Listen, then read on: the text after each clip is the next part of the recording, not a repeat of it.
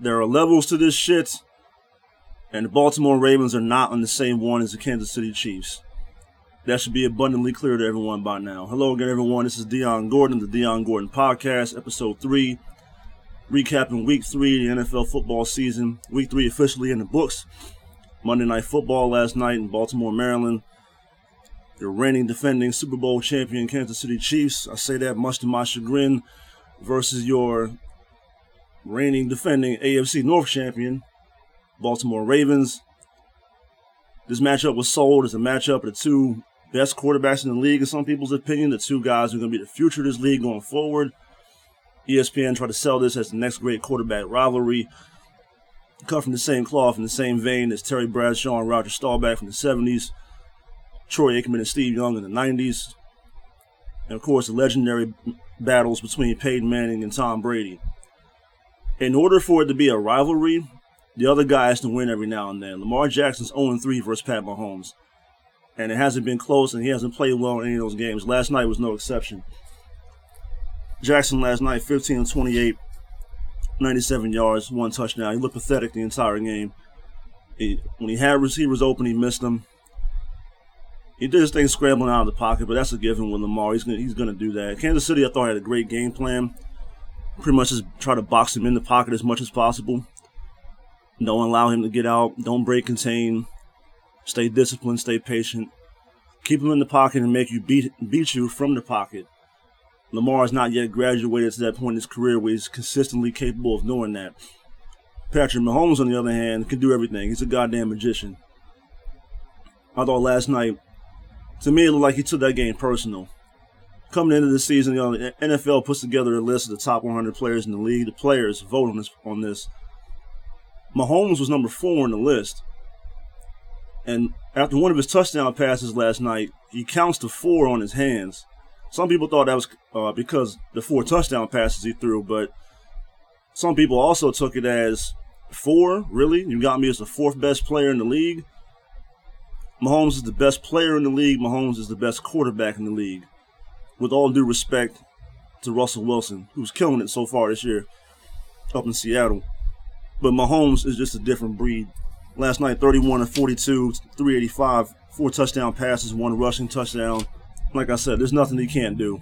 There's no throw he can't make from every launch angle, from every arm position, off balance, off his back foot, falling down rolling to his left, rolling to his right, rolling to his right. Shoulders square, shoulders not square, behind the back, no look, between the legs. He is a goddamn magician. You could freeze Patrick Mahomes in a block of ice, and he would still throw a touchdown pass. It just doesn't. It just doesn't matter. And I, I thought Baltimore's game plan. Baltimore came in with, I, I thought, an arrogant game plan. I mean, it's, it's who they are.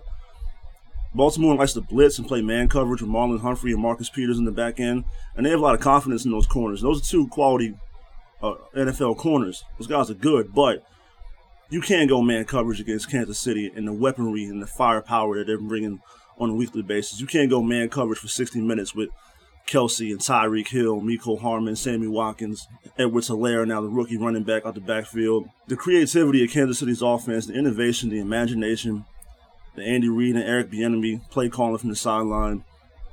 I mean, you look at some of the things Kansas City did last night.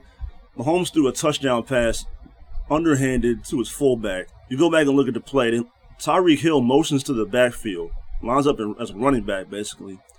They snap the ball. Ty Hill rolls out of the pocket, rolls to his right, as as does Mahomes. The defense, of course, flows to the right with both those players. Mahomes flips it underneath, underhanded to his running to his fullback who walks into the end zone for a touchdown. Another goal line situation. They once again roll all the action to the right. Tackle, el- tackle is eligible on this play. The left tackle, Eric Fisher, slips out of the backfield wide open for a touchdown. So two of Mahomes' touchdown passes, one of them goes to a left tackle, the other one goes to the fullback. Amidst all the other weapons that you have. Trying to blitz Patrick Mahomes doesn't work. Trying to play man coverage against Kansas City doesn't work.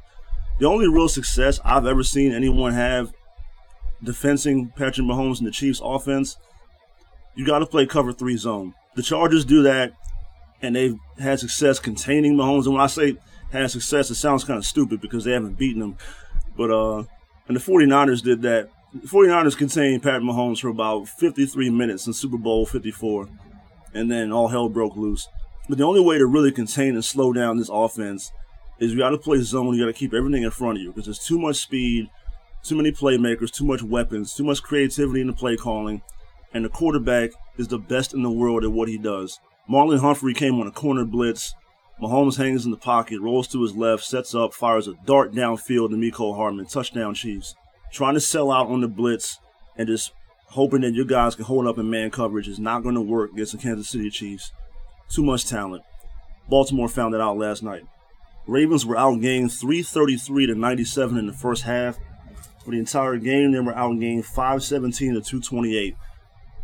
Like I said, Lamar Jackson didn't break 100 yards passing. If Lamar, if the, the Ravens are going to win a championship with Lamar as a quarterback, and that could happen.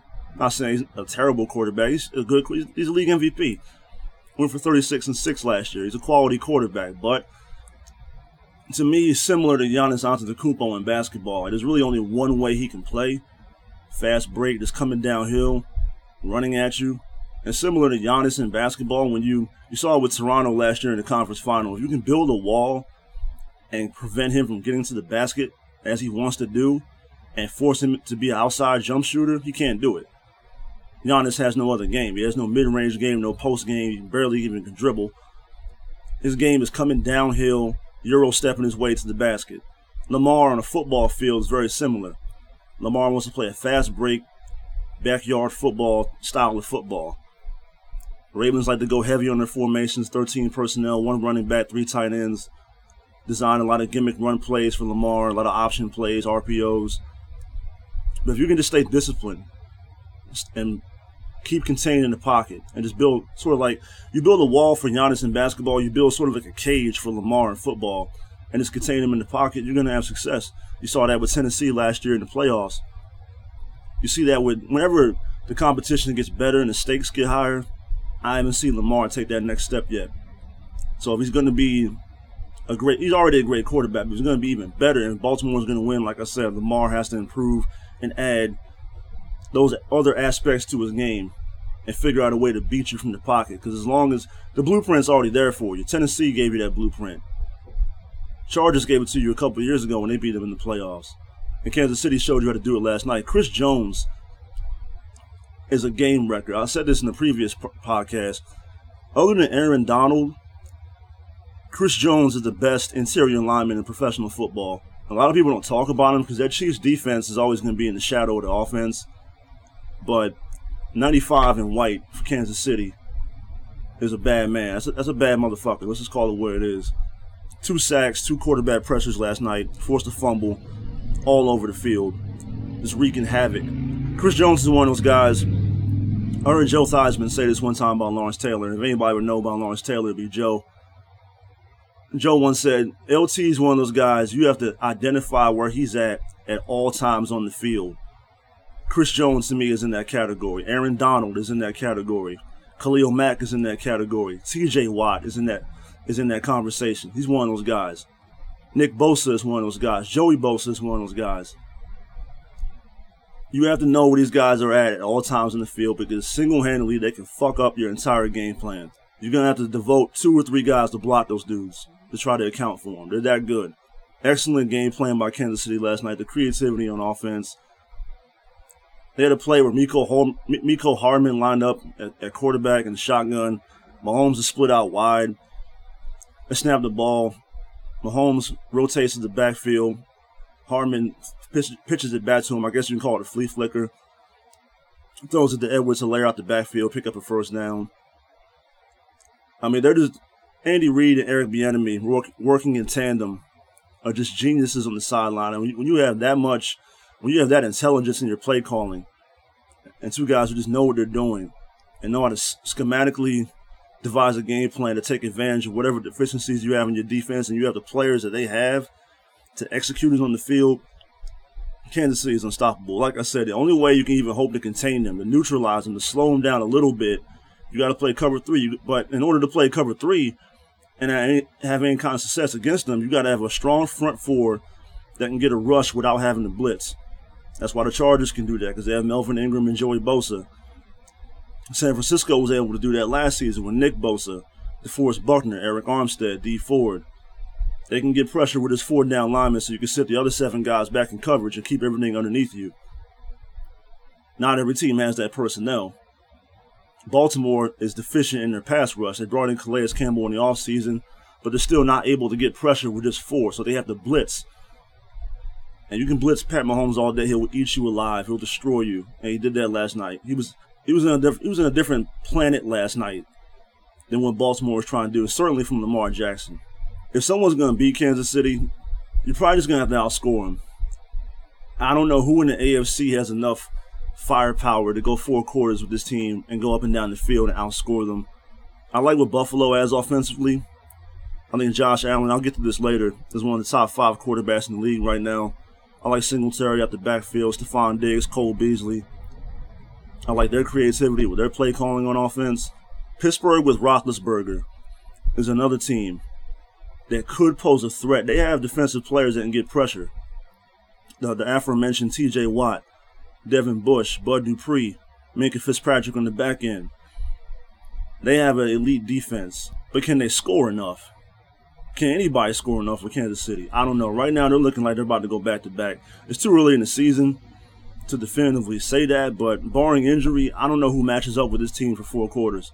These guys are on a different level. Sunday night football, Green Bay over New Orleans, down there in the Superdome. Aaron Rodgers. Aaron Rodgers is playing as if the Green Bay Packers drafted the quarterback in the first round to take his job. Oh wait, that's exactly what they did. They took Jordan Love in the first round of Utah State, and I think Aaron Aaron's responding to that. The way he's playing in the first three games, he's been lights out. Week one versus Minnesota, last week versus Detroit, Sunday night versus New Orleans. Still able to make every single throw in the field. The only guy with a stronger arm than, than Aaron Rodgers is Mahomes. But there's not a throw in the field that Aaron Rodgers can't make. Deep passes all over the field, throwing to the outside, to, to outside the numbers from the near hash to the far sideline, deep passes down the field. Allen Lazard, who I don't think anyone even heard of before coming into the season, catching deep passes down the field. He had 13 catches. But for the season, he has 13 catches, 254 yards, two touchdowns. Versus New Orleans last Sunday night, at six catches for 146. Rodgers for the game, 21 32, 283, three touchdowns, no interceptions. Rodgers for the season, nine touchdowns, no interceptions, QBR 90 guys playing lights out football and keeping Jordan Love on the sideline for now. Green Bay doesn't even, they rarely invest first round capital, first round draft picks on getting playmakers for Aaron Rodgers. That's why every year Green Bay comes into the season, they got guys you never heard of, guys coming out the woodwork, guys they found off the, off the street, making plays surrounding Aaron Rodgers. And a testament to how great he is, he's able to make these guys great football players and Green Bay's offense just continues on. But from his perspective, I, I know he, he had to be pissed. Year after year after year, Green Bay just refuses to draft elite talent in the first round to complement him as a quarterback. You have Davante Adams, sure, but wouldn't it be nice to have other great players surrounding you? A great tight end, a slot receiver.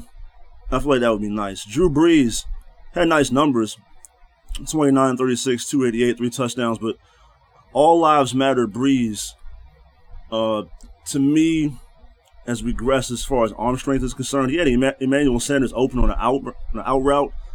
He completed the pass, but it barely got there, and it could have been more yardage after the catch.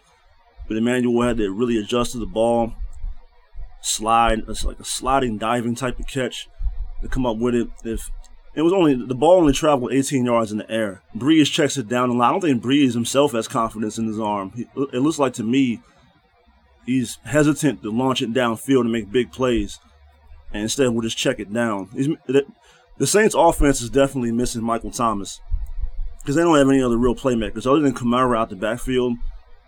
They don't have any real playmakers that you worry about.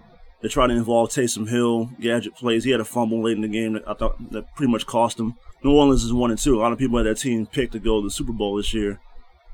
One and two after the slow start. I want to talk now about my own personal list of the top five quarterbacks in professional football right now. Number one, the aforementioned Patrick Mahomes. The magician Patrick Mahomes. Number two, Russell Wilson. 14 touchdown passes this year and only one interception. He's on pace to throw, legitimately, he's on pace to throw 70 touchdowns this year. Probably that that won't happen, but I mean, he's on a ridiculous pace right now. 14 touchdown passes in three games is just otherworldly. Aaron Rodgers, I got him right now being the third best quarterback in the league. Everything he's doing, like I said, nine touchdown passes, zero picks, playing lights out football, accurate, precise throws, intermediate, deep throws. Every every pass a quarterback needs to make on target. Josh Allen, that's going to surprise some people because I don't think a lot of people even watch Buffalo or even care about what they do. But if you're a football nerd like me, I watch every team. Buffalo's a quality football team. That's a team people got to be. That's they're, they're a team that's a force to be reckoned with. With Tom Brady no longer in in New England, I don't see New England as being the favorite to win the AFC East. I see Buffalo as being the favorite to win the AFC East, make, go to the playoffs and make noise. They made the playoffs last year. They were one and done versus Houston, but I definitely see the Bills winning that division as long as Josh, especially if Josh Allen can continue playing at the at the level he's playing at right now. And number five, even though you know I derided him earlier, you know as much criticism as I can give him, calling him the football version of Giannis Antetokounmpo, Lamar Jackson, I still think is the fifth best quarterback in the league. Once again, I don't think he's terrible. I just think there's room for improvement. Accuracy issues. He left a lot of throws in the field last night. But that's that's against the world champion Kansas City Chiefs. That's against a quality football team. The first two games he was great. And once again, going back to last season, 36 and 6, league MVP, he, he earned that MVP. I will never try to take that away from him. And when I look around the rest of the, the rest of the league, I don't really see anyone else playing the position at such an elite level that they could overtake Lamar as being the fifth best quarterback in the league. I see everyone else is kind of average to mediocre. So those that for me personally, that's my top five: Mahomes, Russell Wilson, Aaron Rodgers, Josh Allen in Buffalo, and Lamar Jackson. Moving on. Those are the people who I thought did well for the most part this week. Some good quarterback play, some good football play this week. Then you have some people who I think are absolute shit and probably should be fired. I'm gonna start with Dan Quinn in Atlanta. Dan Quinn and Adam Gase should both be fired this week, expeditiously. Ti voice. The Falcons have blown double-digit leads in back-to-back games. Week two versus Dallas, they were up 15 twice in that game, blew it, lost the game 39-38. Week three, this past week, this past Sunday, they're up 26 to 10 against Chicago in the fourth. Mitch Trubisky gets benched. And that's rare you see a quarterback get benched when his team is undefeated, but Trubisky is so garbage that he somehow figured out a way to get benched despite the fact that he hadn't lost a game this season. Nick Foles to the rescue. Nick Foles comes into the game and tosses three touchdown passes in the fourth to lead Chicago to the victory. 30 to 26 Bears. Bears are undefeated, still 3 0. But with a change of quarterback, Coach Matt Nagy announced this week that going forward, at least for the foreseeable future, they will be going forward with Nick Foles. You blow two double digit leads in consecutive weeks, and you're the same coach who blew a 28 3 lead in Super Bowl 51 versus the New England Patriots. I don't know how this guy keeps his job. They haven't had a winning season since that Super Bowl. And me personally, I give a lot. The biggest reason they got to that Super Bowl to me is Kyle Shanahan. He was the offensive coordinator for that team. Matt Ryan was league MVP that year. Great offense with Tevin Coleman, Devonta Freeman, Julio Jones, Mohamed Sanu, Roddy White. That offense was electric that year, and Kyle was calling the plays. Dan Quinn's a defensive coach. Falcons have had a decent defense. This year, not so much. If you give up three touchdown passes in the fourth quarter, your defense isn't doing anything. Adam Gase. I don't even, Adam Gase to me is the NFL coaching version of white privilege. He embodies white privilege as an NFL head coach. Adam Gase got his job with Miami a few years ago, and the best he ever did was make the playoffs in 2017 and quickly lose in the first round, gracefully bow out in the first round to the Pittsburgh Pittsburgh Steelers. Then he goes eight and eight. And Then he gets fired. Gets hired by the immediately gets hired by the New York Jets, Jets, which is mind-boggling to me because if I'm the New York Jets, I see this guy twice a year. He's in my division, so I know how mediocre he is. I know how average at best this guy is as a coach. But the Jets, because they're just mired in mediocrity, they just don't know how to walk properly. They can't even put one foot in front of the other. They can't walk and chew gum at the same time. They're an inept, garbage organization. They look at Adam Gase and say, yep, that's the guy we want. And I'll tell you why they hired Adam Gase. Adam Gase survives in this league not only because of white privilege, but also because he once upon a time was the quarterbacks coach for Peyton Manning when Peyton was in Denver. Peyton Manning, in my estimation, is the third greatest quarterback of all time. Peyton Manning was already a great quarterback, already a first ballot Hall of Famer before Adam Gase took over as the quarterbacks coach in Denver. Adam Gase did not make Peyton Manning a better quarterback. There was nothing Adam Gase did for Peyton Manning to make him a better quarterback. But because he was the quarterbacks coach for Peyton Manning, because he has that on his resume, and other factors, he continues to get work in the NFL. Like I, I mentioned Eric Bieniemy earlier.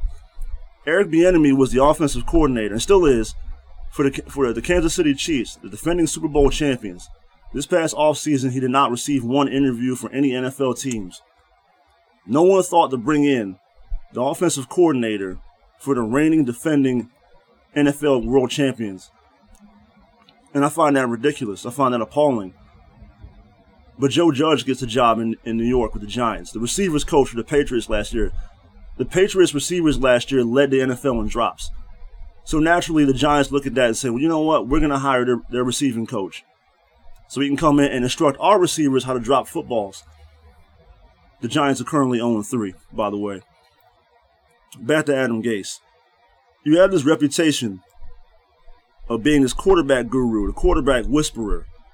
You coach Peyton Manning in Denver. That's on his resume. Is why he continues to get employment. So why is the Sam Darnold any good? Why is Sam Darnold still complete shit? Why did Sam Darnold throw three interceptions last last Sunday? Why is Sam Darnold not taking that next step in his career? Sam Darnold coming out of USC was known as a turnover-prone quarterback who lacked good decision making. He still, three years later, this is year three for Darnold, is a turnover prone quarterback who lacks good decision making. If you're Adam Gase and you have the reputation of being a quarterback whisperer, a quarterback guru, shouldn't you fix that? Shouldn't that be remedied by now? Why is Sam Darnold still making rookie mistakes in year three if your head coach is a quote unquote alleged quarterback whisperer? Because he's not. Because he exists on white privilege. He exists on Peyton Manning boosting up his resume. Sam Darnold last Sunday versus Indianapolis was 17 to 29, a buck 68, one score and three picks. Pitiful, garbage, woefully inept, pure shit. The Jets are also 0 3. The Jets are on the clock. The Jets will have the number one pick in next year's NFL draft. And they'll probably select Trevor Lawrence, quarterback out of Clemson, and they'll ruin his career. Jets haven't had a real quarterback since Vinny Testaverde in 98. And before that, you got to go back to fucking Joe Namath. These teams consistently, every year, made these horrible decisions with personnel and wonder why they suck. Is mind boggling to me. Continuing to look around the NFL. Pittsburgh 28 over 28-21 over the Houston Texans. I'm looking at the Houston Texans. And I look at their opening schedule, the first three games. I'm asking the question: Did Bill O'Brien fuck Roger Goodell's wife? Does he owe him money? Who did who who did Bill O'Brien and the Houston Texans piss off at the NFL headquarters to get that gauntlet of the first three games of the schedule that they've gotten to begin this 2020 season? Week one on the road, NFL kickoff, Thursday night football against your defending champion Kansas City Chiefs. The home team always wins that game. The defending champion always wins. If you're going to gamble, if you're going to bet, take the home team in that game every year, that opening Thursday night game. They're going to raise the banner. They're going to get their rings. It's a feel good moment. Everyone's feeling great, positive. And they're going to destroy, they're going to beat whoever the visiting team is that night. That's what Kansas City did. Took Houston apart. Week two, at home versus Baltimore. They lost. They got destroyed again. And this past Sunday, you go on the road to play against the Pittsburgh Steelers team that, like I said, I think is one of the leading contenders in the AFC. You can throw Buffalo in that mix. You can throw Tennessee in that mix. All due respect to the Tennessee Titans. They did go to the AFC Championship game last year. They did beat the Baltimore Ravens on the road in the playoffs last year. So respect for the Tennessee Titans. Ryan Tannehill had a great game over the weekend. Derrick Henry still eating up yards. But if I'm the Houston Texans, it's bad enough before the season started, Bill O'Brien trades your best playmaker, your best receiver, and one of the top three receivers in the league, DeAndre Hopkins, to the Arizona Cardinals for an 80, 87 used Buick and a turkey sandwich and a broken down running back in David Johnson. It's bad enough that happens. Now you're going to open up the first three games of the season against Kansas City, Baltimore, and Pittsburgh. Houston is 0 3. Of course, they're 0 3. There was no way they were going to have a favorable record going against those three teams, two of which were on the road. You give away DeAndre Hopkins for a 94 Pontiac Sunfire with 700,000 miles on it. You get nothing back in return. What Well, they got a second round pick.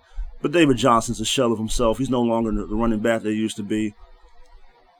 Oh, O'Brien's another guy. He should have been fired after last season. You choke away a 24 to 3 lead against Kansas City in, a divisional round. You, Kansas City closed that game on a 51 to 3 run. That's unheard of.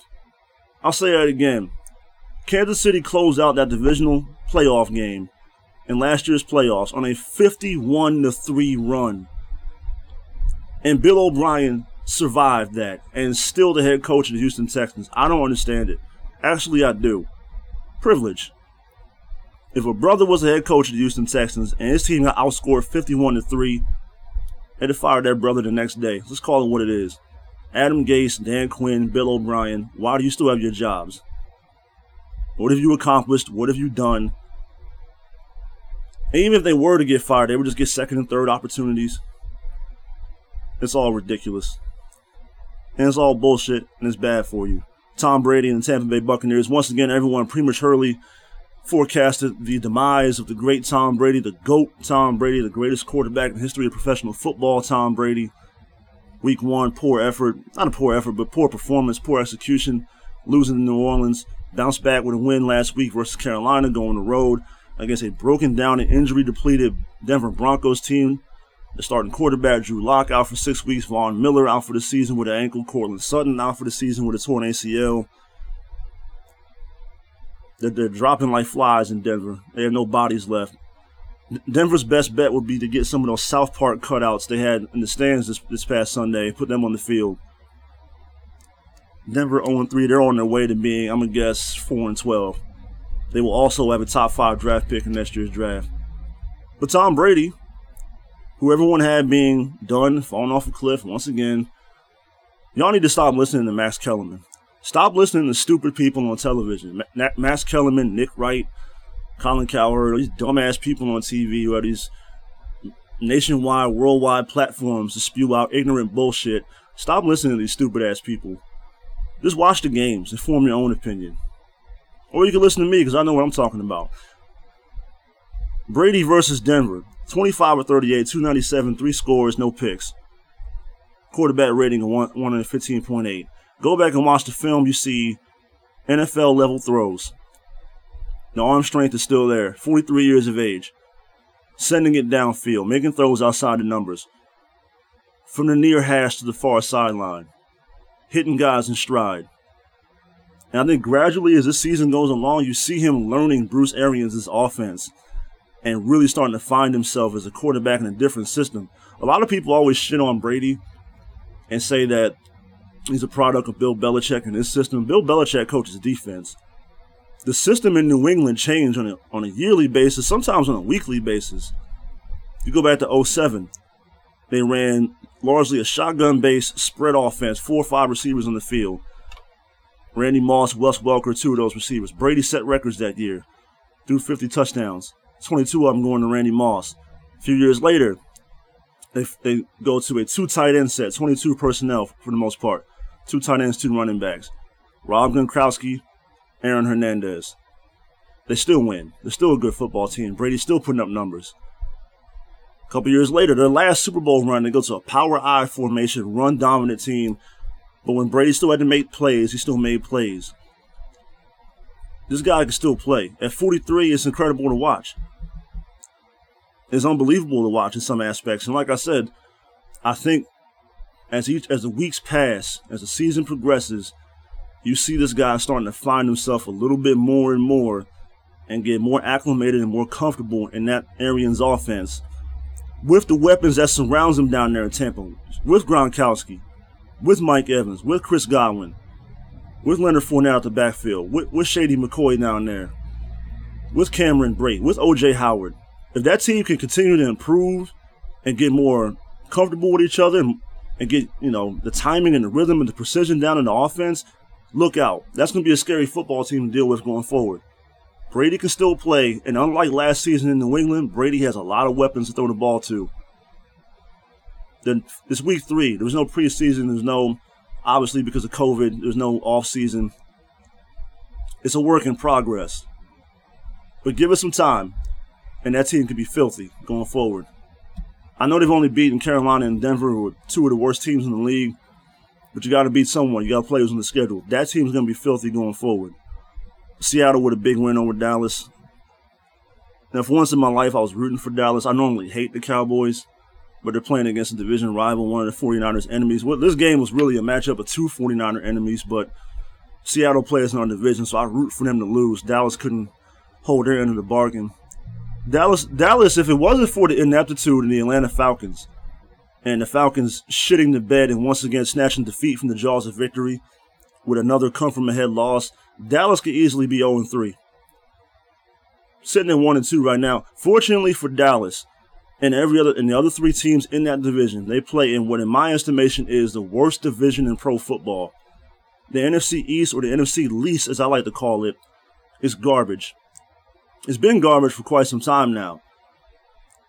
But you look at the Washington football team, they're one and two. And I think they're in first place. Because they have a division win versus the Eagles in week one. The Eagles are 0-2 and 1. Talk about benching Carson Wentz. Doug Pederson, the head coach, came out and squashed all that this week. But there is conversation. Wentz has thrown seven interceptions so far in a three game three game season. Obviously, that's terrible. They drafted Jalen Hurts in the second round. There's already conversation about Jalen Hurts coming in, coming in and taking Carson Wentz's job already. The Giants are 0 3. The Giants are garbage. That, that actually that would be the one team in that division I would count out. The other the other three teams have a shot. Washington still has a shot. Washington has five first round draft picks on their defense. At some point, those guys got to all be great, right? You would think. Chase Young's been better than advertised so far this year. There's already talk, though, from idiot, nonsensical, delusional, dumbass Washington football fans. You know, it's crazy. They changed the name of the team, but the, the, the idiocracy and the nonsense of the fan base still remains the same. You have fans of that team, the Washington football team, who are legitimately saying that Alex Smith should take over as the starting quarterback for Dwayne Haskins. Dwayne Haskins, he struggled. He's thrown seven picks uh, on the past two weeks. We threw three last Sunday versus Cleveland. For the season, Dwayne Haskins has thrown for only 625 yards in three games, four touchdowns, and three interceptions. His QBR 28.4 in the season. Obviously, those are not good numbers. But you know what Dwayne Haskins has that Alex Smith doesn't? Two functional legs. Two functional working legs. Alex Smith paid homage to Joe Theismann two years ago, s- snaps his leg in half. Everyone saw the Project 11 documentary. 17 surgeries just to save his leg. 17 surgeries just to save his life. He developed an infection almost died due to a broken leg. JJ Watt almost killed this motherfucker for real. He's come back. Give the guy all the credit in the world for his grit, his toughness, determination, and just wanting to get back on the field, wanting to teach a lesson to his kids that you can't give up, that you got to stay true to your word, that you can't just pack it in when faced with adversity. Give the guy all the credit in the world. Tougher than a $2 steak. But can he even play football anymore? Do we know this guy can even protect himself in the football field? If faced with pressure, can he escape out the pocket? Can he step up in the pocket? Does he even has he cleared the mental hurdle of getting back on the field, knowing the last time he was on the field there were bones sticking out of his leg? And despite that, you have Washington football fans. Like I said, the name, the team name change, the dumbassery of the fan base still remains. I'm from that area. I'm from Frederick, Maryland. I grew up around Washington, well, back then, Washington Redskin fans. These people are idiots. And I say that with the utmost confidence. There's a few here and there that know what the, know what the fuck they're talking about. The majority of them are fucking idiots. Redskins won a preseason game. These people are popping bottles, celebrating as if they won the Super Bowl. Redskins won in week one versus Philadelphia, 27 to 17. Once again, these people are making reservations for Tampa for Super Bowl 55. Calm down, pump the brakes, slow it down. You ain't there yet. But the conversation of benching Dwayne Haskins for Alex Smith that is asinine. That is it's preposterous. That's ridiculous. Alex Smith has not shown, even the Redskins coach, you know, the Washington football team coaching staff says this. He has not proven yet that he can defend himself in the football field. Once again, give the guy all the credit in the world. You admire that kind of toughness, that kind of grit. You, you admire it. It's a heartwarming, feel good story. And that's why I think it will happen now. At some point this season, I think Smith will get on the field. Because the Washington football team is a team mired in controversy. They had to change their name in the off season. They had some salacious things going on off the field with Dan Snyder and a few other Redskins, Washington football team executives. They had the cheerleaders on a calendar shoot, getting paid off for sex and things like that. This is a team with horrendous PR. They've always had horrendous PR since Snyder took over the team about 20 years ago. So they need a, a feel good story. They need something positive to happen put Alex Smith on the field, that's something to rally around. It's something for the fan base to feel good about. That's a good positive story, a heartwarming story, right? You just hope you cross your fingers you don't, you know, repeat history. But the conversation of benching Dwayne Haskins already, even for Kyle Allen, the Redskins, the Washington football team's second string quarterback, I find that ridiculous. Dwayne Haskins has not played that much football. I don't want to sit there and make excuses for him or his lazy cop outs, but that's just reality. He hasn't played that much football in his life. He only had 13 starts at Ohio State. Had a handful of starts last year. He never he never practiced with the ones during the week for about half those starts. The, the first couple games he played in, they just threw him in there.